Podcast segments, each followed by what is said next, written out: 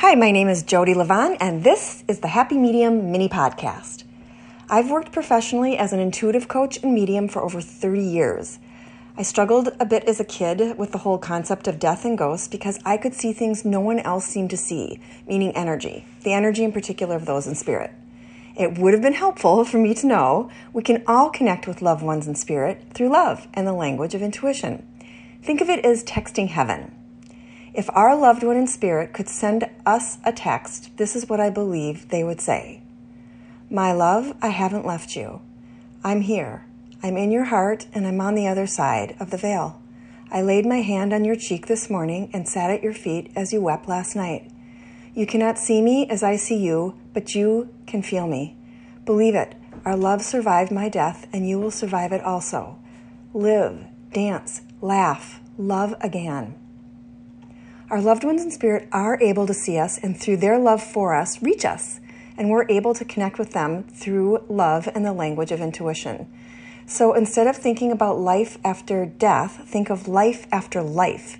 Death doesn't really exist, at least not in that finite, gone forever way that we've believed for so long. Death is moving out of the physical form into pure energy and from one level of consciousness into another. It's kind of like transitioning from one room to the next. Of course, we still deeply feel the loss of our loved ones, usually for the rest of our lives. That's why connecting with someone who is now in spirit, also referred to as crossed over or gone to heaven, for instance, is priceless.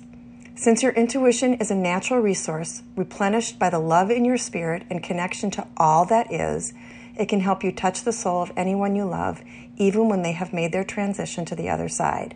So please know we don't call them or try to summon their presence. There's no fancy long distance phone sold to connect with spirits. And if there were, honestly, I wouldn't buy it. I would run the other direction and fast.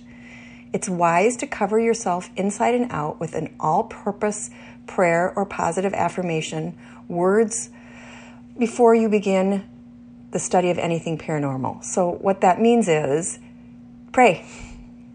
This means you connect with your love of self and love for your higher power. Spirits communicate through our intuition and therefore our feelings. It's wise to set the tone appropriately, so recognize that you are about to radiate your love for someone on the other side and that this does not equate to summoning them.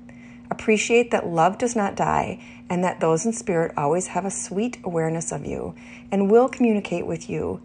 You just have to be open to how. Close your eyes. Inhale and exhale slowly through your nose seven times. Imagine that you are surrounded by an iridescent white light.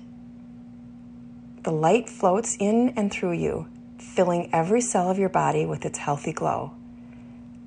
If there was someone you love who is now in spirit, bring to mind a joyful time you had together.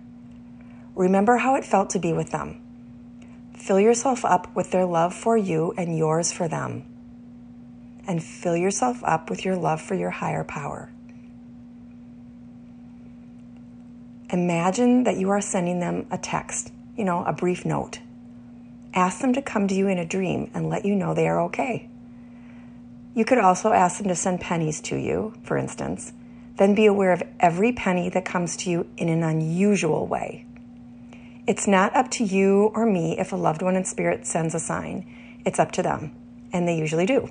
But we have to be open, as I said, to all the possibilities. It's true.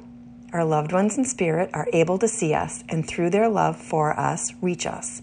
And we are able to connect with them through love and the language of intuition. The Happy Medium is a trademark of Jodi Livon. And this is Jodi Livon.